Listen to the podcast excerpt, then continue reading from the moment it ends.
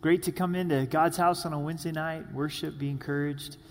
Only one announcement for you tonight. Can you guys believe that? Just one. So we're having baptisms uh, this weekend, Saturday night and Sunday morning. And baptism is a public declaration that our life uh, belongs to Christ. Let me ask you this question What are you for? Hopefully, you're for Jesus. And getting baptized is that public declaration that you're for Jesus, that you believe that He died for you, that He rose again. And baptism doesn't save you, but it is that public declaration that your life belongs to Christ, that you're a disciple of Jesus. So if you've never been baptized and you'd like to be, please go to the church's website, sign up. We're going to do it right during the Saturday night service and Sunday morning at 9 11 uh, during worship. So really looking forward uh, to baptisms. Tonight we're in Revelations chapter 10, chapter 9, verses 20 and 21, and also put a finger in Romans chapter 1. Romans chapter 1.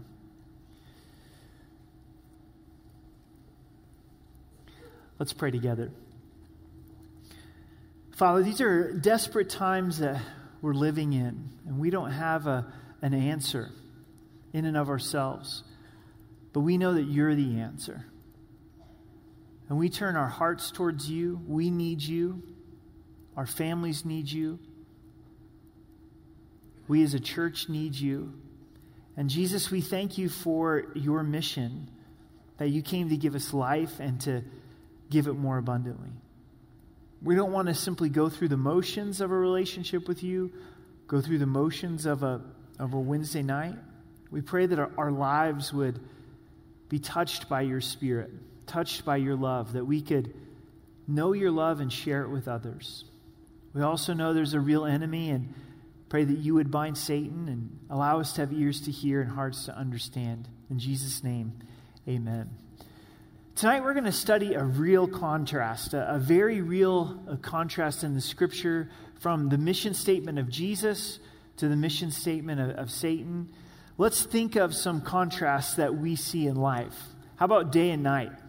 It's a big contrast. Headed into daylight savings time, thumbs down, right?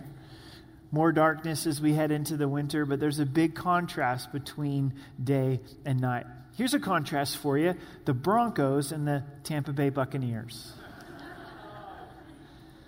So the Broncos, they just are on a losing streak, even though they pulled out a victory on, on Sunday. I mean, we're talking years of losing streak. And pretty much Tom Brady goes and wins wherever he's at. Whether you like it or not, there's a contrast. How about this one? If you're a car person, if you're not, get out your phone to use Google. How about a Ford Pinto and a Chevy Camaro? Like, I, I know you might not be into cars, but just Google a Ford Pinto. Like, what were they thinking when they made the Pinto? Like, who's going to restore a Pinto? That's just something that should not be restored. Like, let it die. Did they name it after a bean, like a Pinto bean? And then you have the Chevy Camaro, just classic uh, American car. Well, Jesus said that the thief comes to steal, to kill, and destroy. That, that's his mission. That's what, what he does. But Jesus came to give us life and to give it more abundantly. As we have been studying Revelation 8 and 9 over the weekend, it has really been on my heart that we see Revelation chapter 9 as a manifestation of the enemy's mission. That Satan comes to steal, to kill, and destroy. So tonight we're going to look at that in Revelation chapter 9, also in Romans chapter 1, how Satan destroys our lives. But we're not going to stop there because there's hope in Jesus Christ. Amen? And Jesus has an invitation for us to enter into abundant life, where our souls can be nourished and our souls can be satisfied in Him. So let's look at verse 11 and 12, then we'll jump to the end of the chapter. This is Revelation chapter 9. And they had a king over them, the angel of the bottomless pit, whose name in Hebrew is Abaddon, but in Greek the name is Apollyon. One woe is past, behold, two more woes are coming after these things. What's happened in the book of Revelation is there's the seven seals beginning God's wrath, beginning God's judgment. The seventh seal ushered in the seven trumpet judgments. Chapter 9, the six trumpet judgments, and then there's a pause again in chapter 10. As we're going through these trumpet judgments, the bottomless pit is opened up. The demonic realm has its way. We see extremely hard hearts towards the Lord. The sixth trumpet judgment, a third of the population is wiped out. Let's look at verse 18. By these three plagues, a third of mankind was killed. So imagine that. A third of all of mankind is killed by the fire and the smoke and the brimstone which came out of their mouths. For their power is in their mouth and in their tails.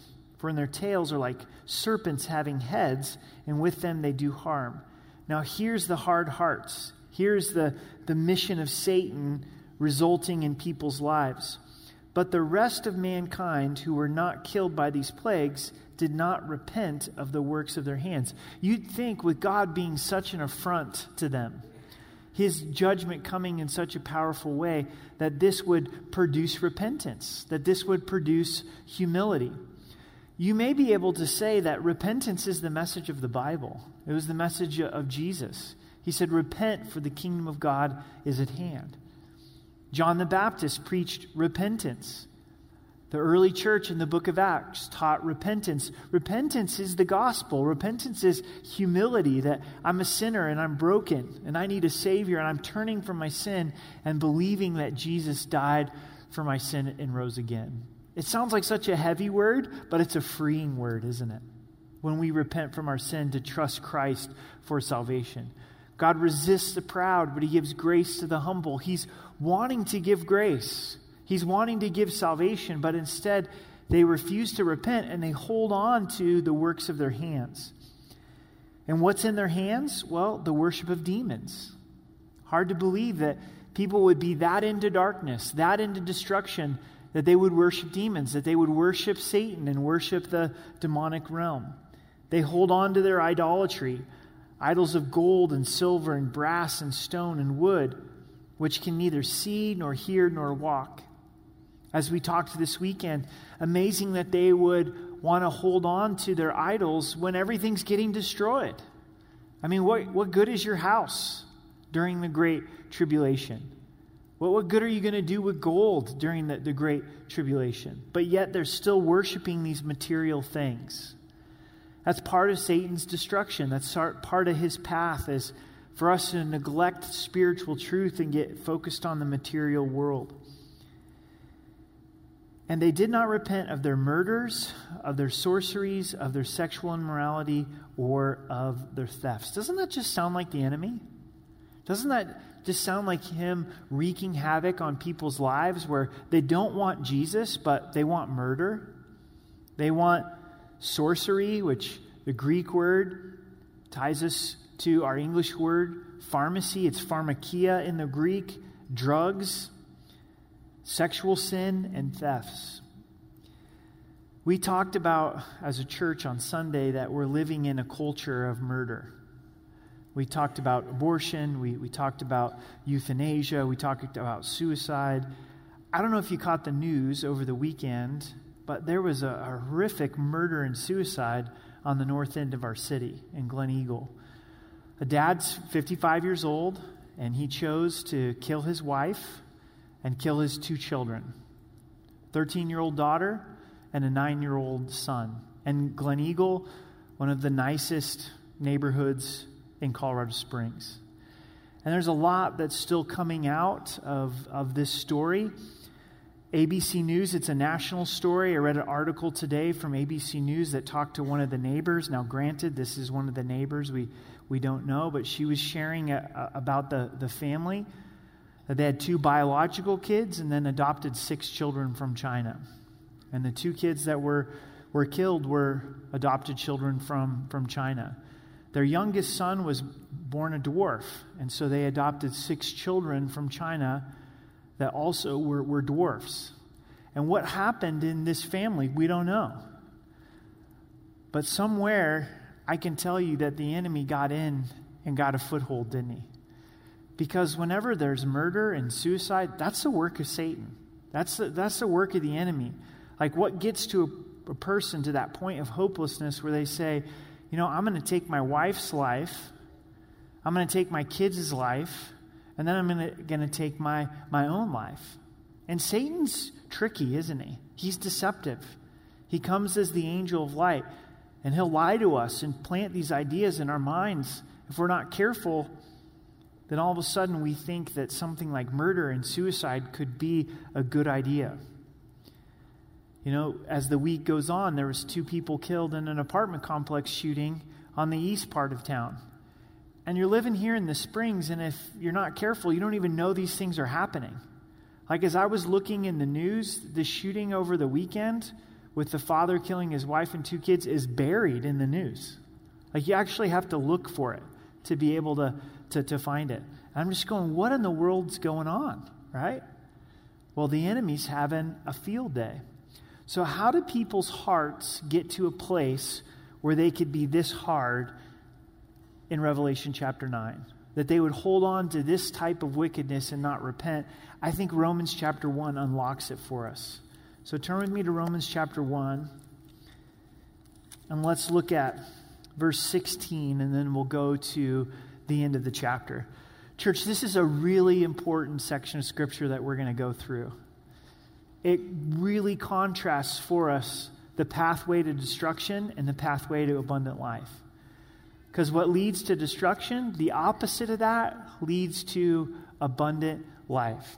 Let's begin in verse 16. For I'm not ashamed of the gospel of Christ, for it is the power of God to salvation for, who, for everyone who believes, for the Jew first, and also for the Greek. For in it the righteousness of God is revealed from faith to faith, as it is written, the just shall live by faith. Paul gives us this glorious declaration of the gospel that he's not ashamed of the gospel, that it's the righteousness of God, that we go from faith to faith, the just shall live by faith. The rest of the chapter shows us our need for the gospel. Why would we need Jesus to, to die for our sins? So, an important question here is well, what's the gospel?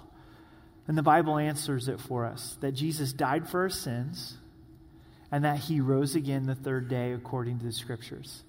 Thankfully, we have a Savior. As we read through the end of Romans chapter 1, we're going to see our sin. We're going to see our depravity. We're going to see the sin of others. And Jesus came to die for our sin. The gospel is not based on our worthiness. I hope you know that. At some point, if we twist the gospel to think, well, I have to be worthy to be able to believe in Jesus, you're going down the wrong path. The gospel is about Christ's worthiness. We have the sinfulness, He has the worthiness, and in fact, the gospel is a welcome. It's, it's not about our worthiness, but it's about the grace of God where He's welcoming us into forgiveness. He's welcoming us into everlasting life. If we forget that the gospel's a, a welcome, at some point we're going to wrestle am I really saved or not? Because we're basing it off of our worthiness. And we're going to start to, to lose the appetite or the desire to see people come into the family of God. When we see broken people, do we see a gospel that welcomes them into salvation? When we see our own sinfulness, do we see the gospel that welcomes us into salvation? I'm so glad it's not based on my worthiness. I'm so thankful that it's based on the worthiness of Christ. I'd be in a world of hurt if it was based on my worthiness. So the need for the gospel is really laid out in these next few verses. It, for the wrath of God is revealed from heaven against all ungodliness and unrighteousness of men who suppress the truth in unrighteousness. This is what we're reading in Revelation the wrath of God. Well, why does the wrath of God come upon people? Well, why does God eternally separate people to hell? Because they've suppressed the truth in ungodliness. This word suppress, it means to hold down. They're, they're holding down the truth.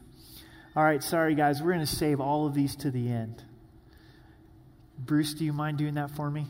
He's given away all my, my talking points. Appreciate it, Bruce. But I'm just going to teach through this fairly quickly, and then at the end, we're going to contrast the, the two of these uh, with, with the, the teaching slides. But suppress the truth, to, to hold down uh, the truth. What's so fascinating uh, about this is the truth is evident, and you actually have to suppress it. You've actually got to hold it down. A lot of times, uh, the world says that the truth's hard to find, but that's not biblical. As we're going to see, that the truth is out front and center, and we have to actually suppress it. You know, think of a raft that's got a, a leak, or an inner tube where you're floating down the, the river and, and, and, there's a leak. What do you have to do? You try to suppress that. You there's this pressure that's coming out, and you're like, well, maybe I can suppress it. Maybe I can put a patch over it. And, and that's the truth. The truth is powerful and it's in our face. God loves us enough to communicate the truth, but we have to suppress uh, the truth or, or hold the, the truth down. This is the pathway to destruction, to hold down the truth. Because what we may know of God is manifest in them, for he has shown it to them. The word manifest means evident. God has made it clear. This is how God's made it clear. For since the creation of the world, his invisible attributes are clearly seen, being understood by the things that are made, even his eternal power and Godhead, so that they are without excuse. So, so how did God reveal himself? Through creation, to the point where without excuse.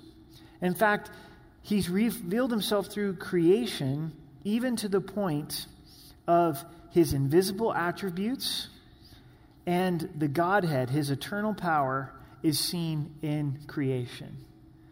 So part of the Satan's demise upon us as individuals and a culture is to be able to look at creation and not see God's glory. That's suppressing the truth. And we see that taking place all of the time. In verse 21, because although they knew God, they did not glorify him as God, nor were thankful, became futile in their thoughts and their foolish hearts were darkened. So we see this holding down of truth, but then we see that they didn't glorify God as God. That, that word glorify, some Bible translations translate it as honor. The idea is to recognize, to give God glory, to give him honor, to recognize. So, so they didn't glorify God as God. they didn't attribute creation to the Creator. The next thing is they're not thankful, choosing to be unthankful. We wouldn't think that grumbling and complaining is that big of a deal. What does it really matter? It's just a little murmur, murmur, murmur, murmur, right? Little grumble, grumble. Okay, we're coming into Turkey Day. I'll try to find some things to be thankful for. But this is part of the downward spiral of the soul. Suppress truth, don't honor God, don't be thankful. If we go through our days with an ungrateful heart, it's going to affect our minds and it's going to affect our hearts. And this is part of this pathway of destruction. As we go through this message, I want you to think of the Ford Pinto as Satan's vehicle. All right? And the Chevy Camaro is Christ's vehicle, the abundant life. If you're ungrateful, you're in the Ford Pinto, okay? That, that's the road of life. That, that you, it's, it's a road of destruction. And God calls us to, to be thankful. We know that we're in His will when we're being thankful. It's a choice of the mind, it's a choice of obedience. I'm choosing to be thankful for who God is and what He has has provided in my life. Tonight, if you're in that place where you're going through a hard time, you might be fighting for thankfulness. Many times I'm there. Sometimes I win, sometimes I lose. But it's so important to be thankful. Because notice what happens next. And they became futile in their thoughts. The word futile means incapable of youthful, usefulness. Sometimes I feel like my dog is futile, right? She's two years old. She's a Newfoundland. And uh, just sometimes I'm like, did I make a mistake in getting a, a family dog, right? And yeah, she's, she's capable of some, some youthfulness, I think, right? But our thoughts actually become futile. They're, they're not capable of usefulness. Our thoughts go to a dark place, and then our hearts are foolish and darkened.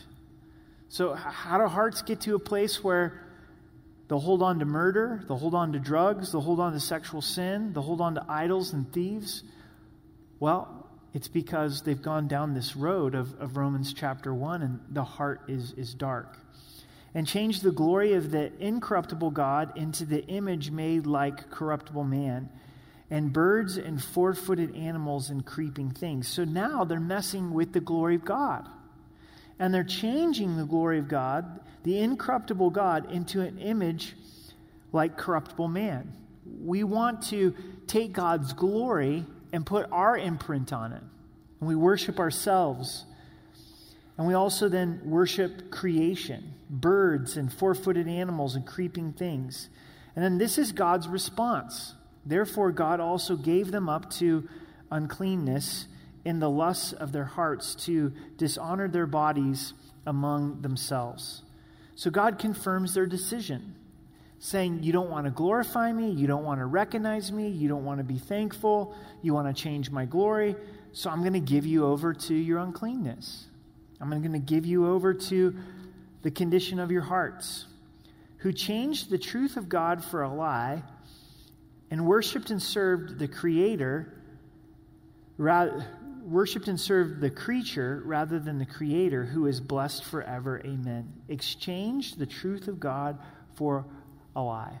A lot of times I think that we think that we can have truths and lies, but somehow we can adopt both. But when we believe a lie, we're actually exchanging the truth for a lie.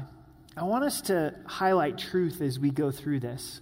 As we began, it was suppress the truth. Here it's exchanging the truth for, for a lie and worship. And they worship the creature rather than the creator. Now that I'm on the subject of the dogs, how many people love their dog more than they love Jesus? Ouch, that hurts, right? We treat dogs better than we treat people. We've gotten our whole priorities messed up. Well, this is going to be my last night of pastoring because I just offended all the dog people.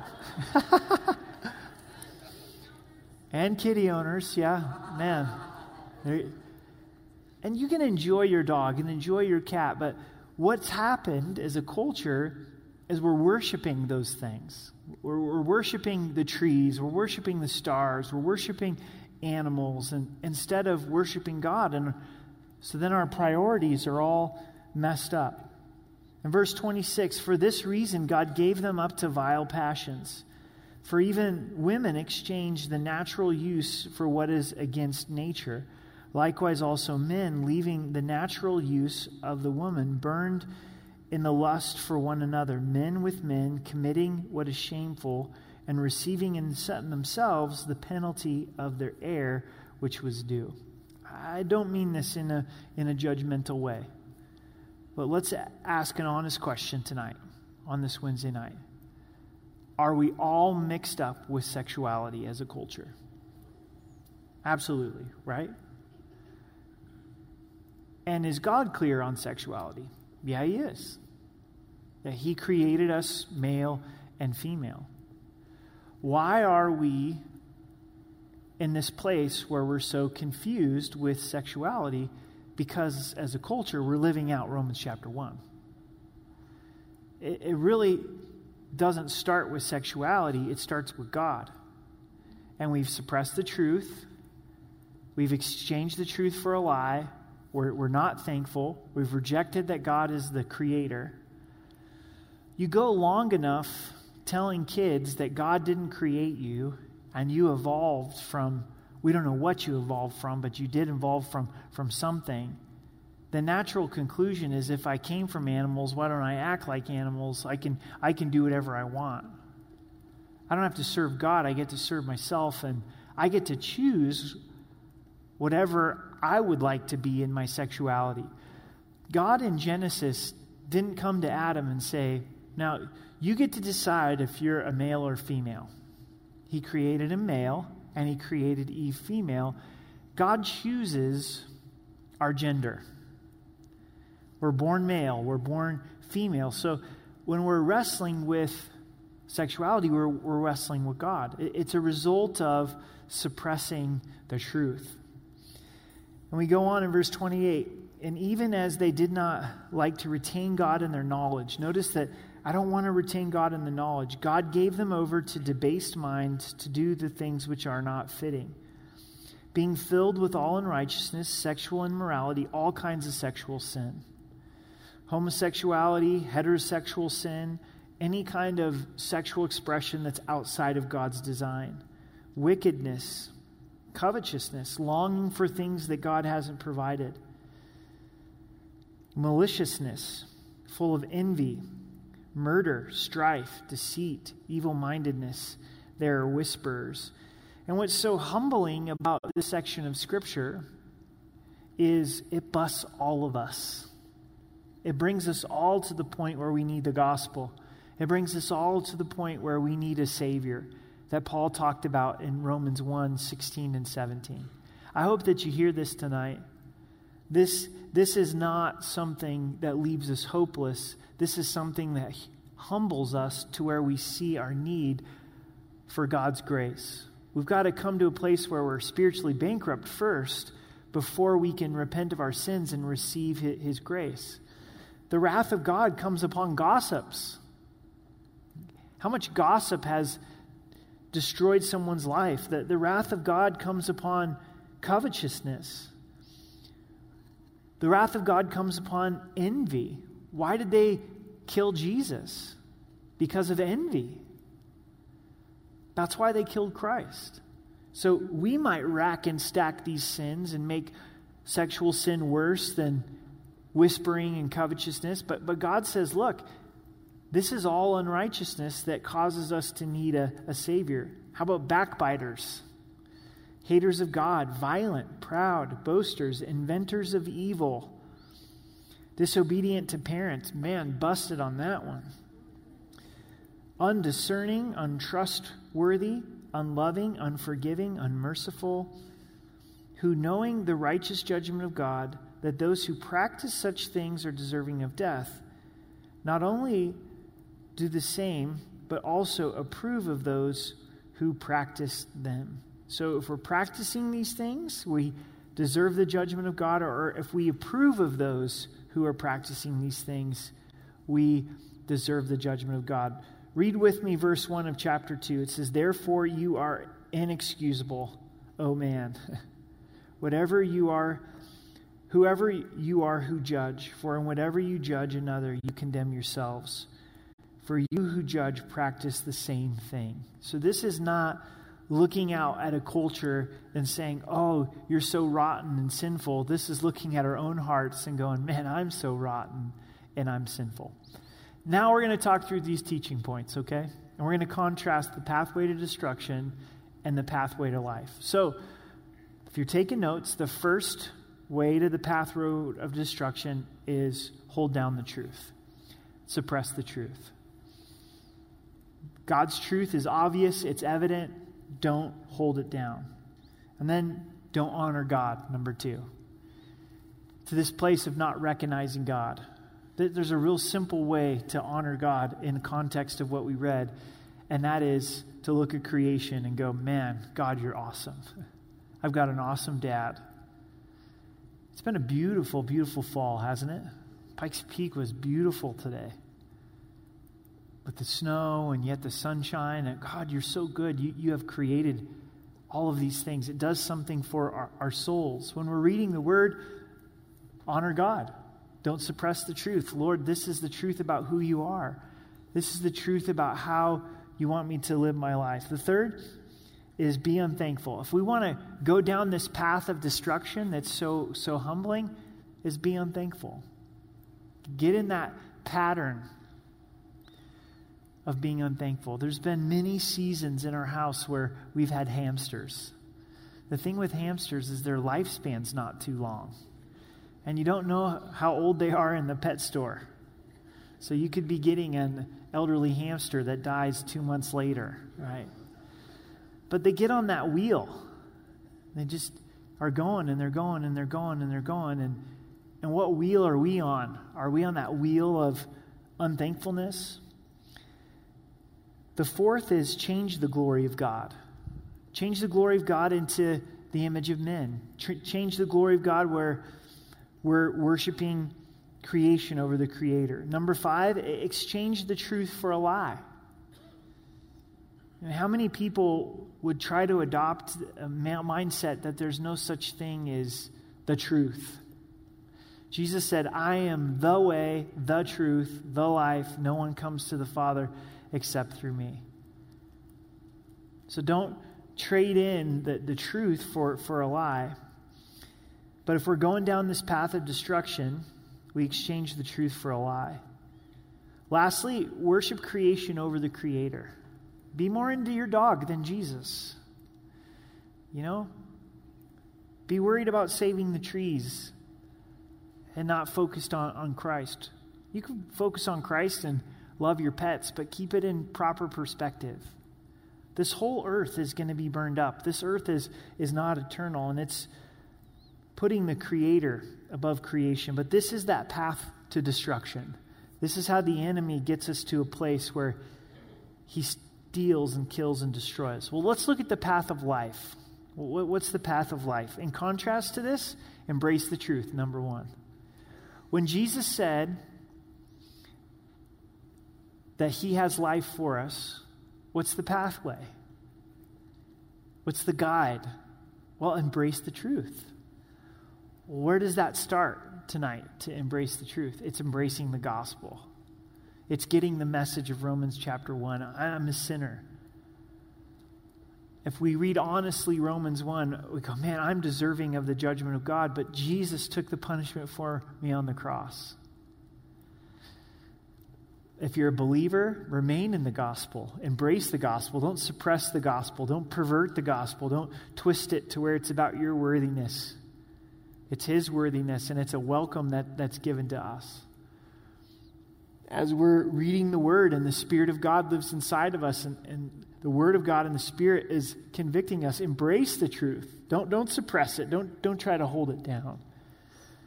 This pathway to life is, is honor God, honor Him.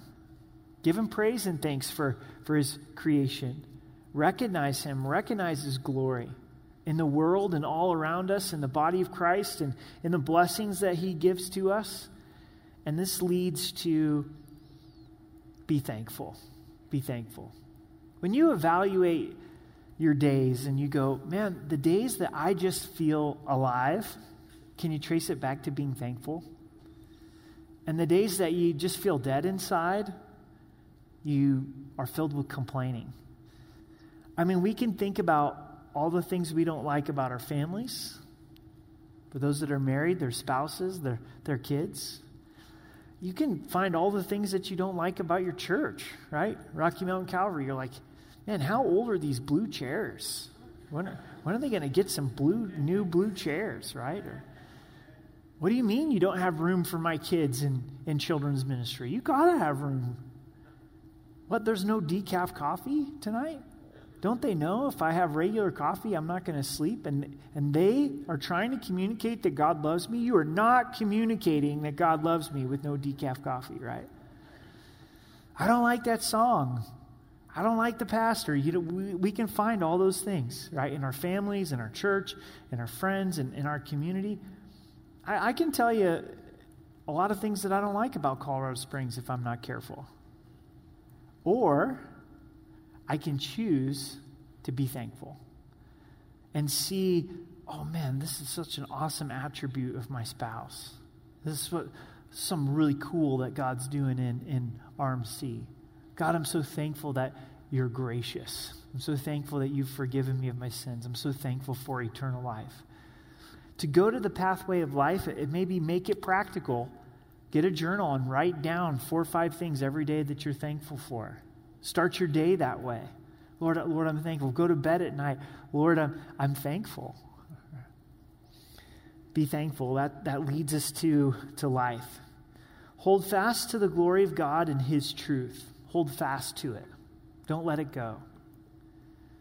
Truth is paramount. Uh, I'm going to hold fast to God's glory. I'm going to hold fast to his truth. Then we worship the creator over creation. We put God in his proper place and, and we worship him. I think we should be enjoying creation more than those that don't know the Lord because we know that our Father designed it. If we're hiking, if we're snowboarding, if we are enjoying a pet, man, Lord, you, you made all of this. I'm giving you glory for it. I'm keeping my eyes on the Creator. Every good and perfect gift comes from you. So, how do hearts get so hard that we see Revelations chapter 9?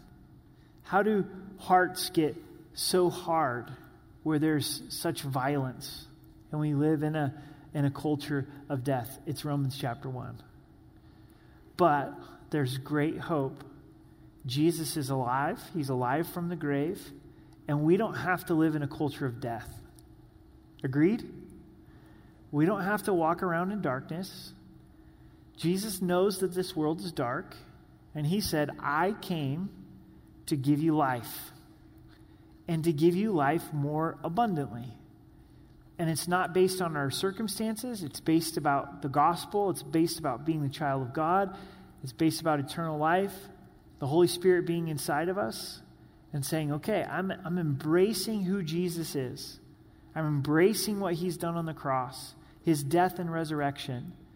And I'm choosing to walk in his ways. I'm choosing to, to follow Christ and begin to experience the abundant life of Christ. Now, here's a hard question for us tonight Would you say you're experiencing the abundant life of Christ? And some might be like, No, I'm not. I, I know I'm the child of God, but, but honestly, I'm not. Well, why is that? Did Jesus second guess his offer? You know, is it like In-N-Out? Maybe they are so busy they ran out of beef. God's like, sorry, you're the thousandth customer today. I don't have any abundant life for you. Here's my point is, is the problem on God's end or is it on mine end? Is that invitation true from Christ in John 10? Or is, am I missing it a little bit?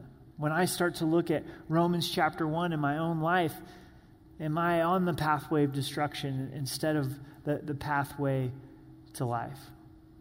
Or we might say, you know, I am experiencing the abundant life of Christ to some degree, but I'd like to experience it a lot, lot more. Jesus said abundant life, overflowing life. So I know I've got some of that going on in my life, but I'd like a lot more of that. Jesus, I want to drink of that living water. So, again, practically, what does that look like? Hold fast to the truth, glorify God, be thankful, and begin to experience the life that He has given to us. I've got one more verse for us, and then we'll be done tonight. Turn with me to John chapter 8. John chapter 8, verse 31 and 32.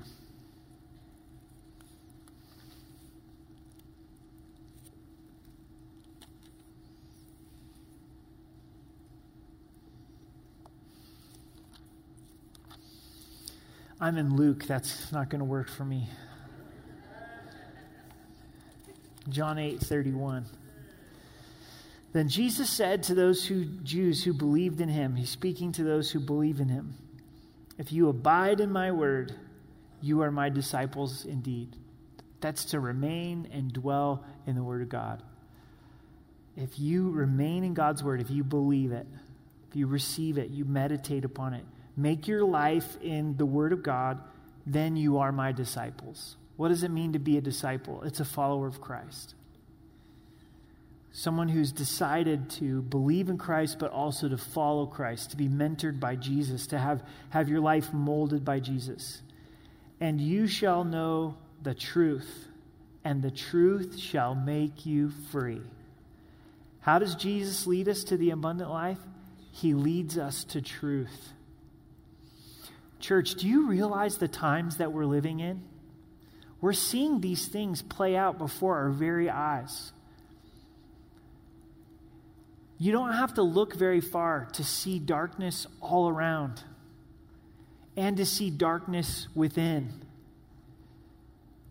And one of the things that I believe that God is doing with the church is is causing us to not be so calloused, to not cause us to be so complacent, to where we go, you know, I'm either living in darkness or I'm living in the light. And I got to choose here. I can't be in both places. I can't mix lies with the truth. And Jesus gives us grace and salvation. And he gives us an invitation where he says, Come follow me. Come follow me. And where does Jesus dwell? Does he dwell in murder? Does he dwell in suicide? Does he dwell in sexual sin?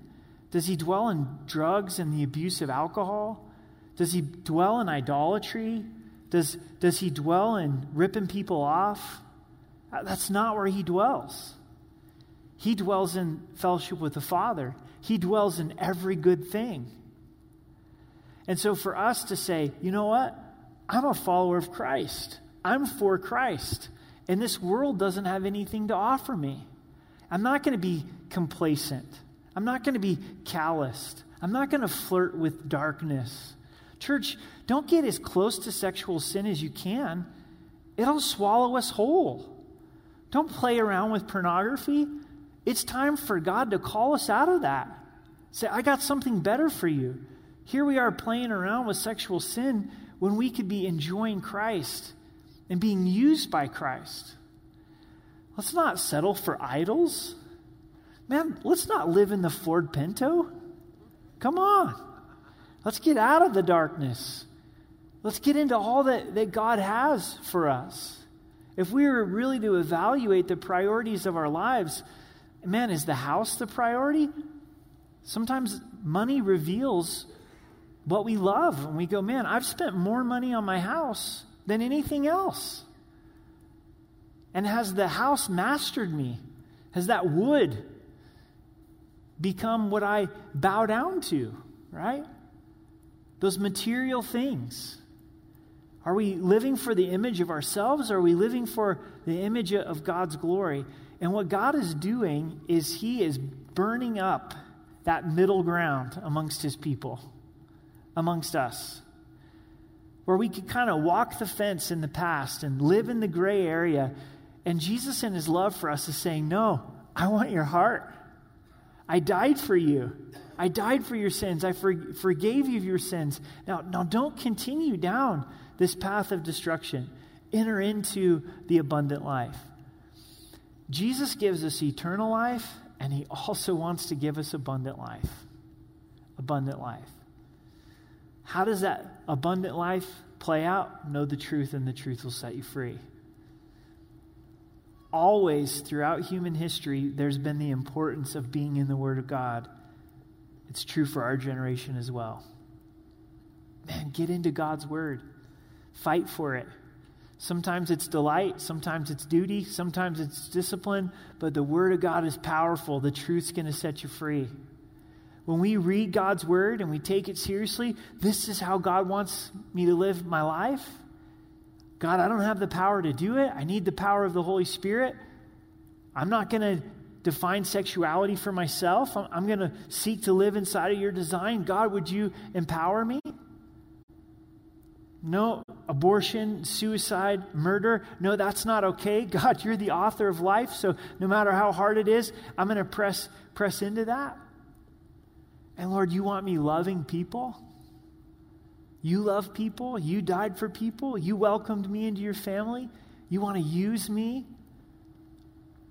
to welcome others. So, as we see a community that's dark, a community that's given more and more over to a culture of death, let's not be hopeless because Jesus wants to bring salvation. Jesus wants to bring hope. I don't know this family that went through this horrific murder and suicide, but there's six siblings that lost mom and dad and two siblings. And Jesus wants to comfort them, and he wants to give them hope in a way that only he can. Jesus wants to come and bring his comfort and peace where there's been abortion and heal wounded hearts. Jesus wants to intervene in people's lives that are thinking about abortion and bring them to the place of, of seeing life. Jesus wants to take people out of sexual sin, not because of condemnation, but because he's got an awesome plan for us. Know the truth, and the truth will, will set you free. I've got something good for you. And so, for us tonight to be humbled before the Lord, to trust the gospel maybe for the first time, to be saved and born again, for those of us that are believers, to embrace the gospel. The gospel is the forgiveness of sin and the power for sin to be broken, and say, I'm going for Jesus. I don't want to be complacent anymore. I don't want to be ambivalent anymore. I don't want to just go, go through the motions. I need to be hot or cold. I'm either on this pathway of destruction or I'm on the pathway to abundant life. Would you pray with me? Jesus, we're, we're humbled by Romans 1. So many times in our lives, we suppress the truth, we exchange the truth for, for a lie. And Jesus, would you just wake us up? Would you wake our souls to you? The darkness is real, the darkness is, is palatable. Father, I pray for this, this family, this sibling group of, of six that are trying to sort out, man, what in the world was dad thinking? That you would comfort them. Jesus, that you would shepherd them. For those that live in that neighborhood, that you would comfort their hearts. God, we're, we're broken before you. But we look to you, Jesus, because we know that you are the only source of life. And we see this kind of wickedness and depravity inside of our own hearts. And we're thankful that it's not based on our worthiness, but it's based on what you, Jesus, did your broken body and your shed blood. And as we take communion tonight, we're reminded of your worthiness. But also, Jesus, we hear your voice for us to come follow you. God, tonight, would you call us out of idolatry? Would you show us those things that are idols in our lives? Maybe good things that we've put in an improper place, blessings that now have our worship. Would you call us out of hopelessness and despair? or this violence in our hearts that is murder. Lord, would you forgive us? Sexual sin. Lord, we don't, we don't want those things anymore. We want you. We want, we want a move of God. Father, we're, we're pleading with you. We, we can't solve these things in our own lives. Jesus, but we believe that you can, and, and we want to follow you. We choose to, to follow you. Jesus, I want to experience more of the abundant life. Lord, we want to experience more of the abundant life. So, Lord, we love you and we thank you in Jesus' name. Amen. Would you stand with me? As we enter into communion tonight, maybe the Holy Spirit is convicting a area of your life and you'd like prayer come and receive prayer. He's calling you out of darkness, calling you into light, it's so important to respond and to humble ourselves and to pray. Online, you have the same opportunity to do that, but, but you already know in your heart, man, God's convicting me of pride. He's convic- convicting me of idolatry. He, he's convicting me of, of sexual sin. And hear the heart of Jesus where he says, Go your way and sin no more. Church, I want to bring this to you again. Brought it up in announcements. But do you know what you're for? You probably know what you're against.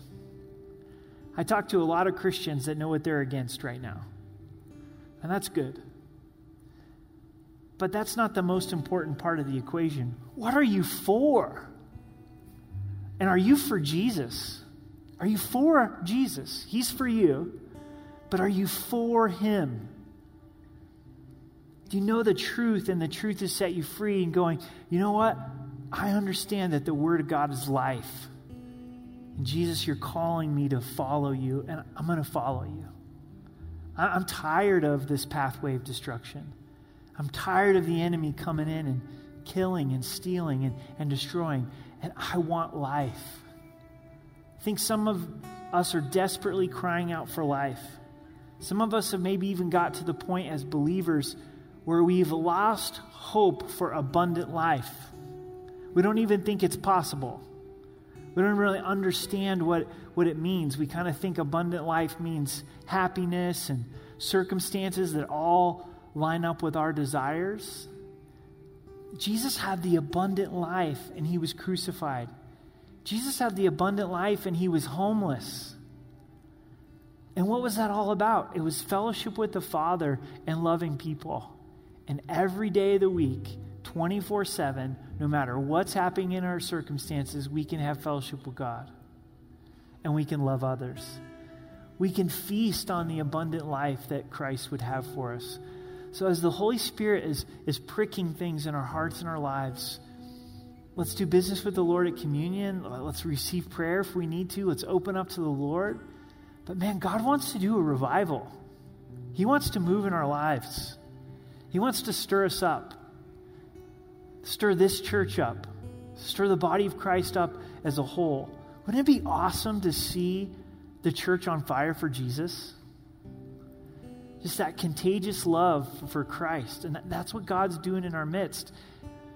I get this picture of here we are over feasting on crumbs, and God's got filet mignon for us. And we're like, but my idols. You know, what am I going to do without my idols? What am I going to do without my sexual sin? Well, you're going to do a lot better, right? God's got amazing things, fellowship with Him, steps of faith and obedience. We're, we're walking in, in the Spirit of God. So let's respond as the Lord is, is leading us as we come to communion. If you need prayer, we're available to pray. If you'd like to receive Christ, we've talked a lot about the gospel. If you're ready to repent and believe and be saved, man, by all means, just come and let us know. I'd like to receive Christ as my Savior. So let's enter into communion together.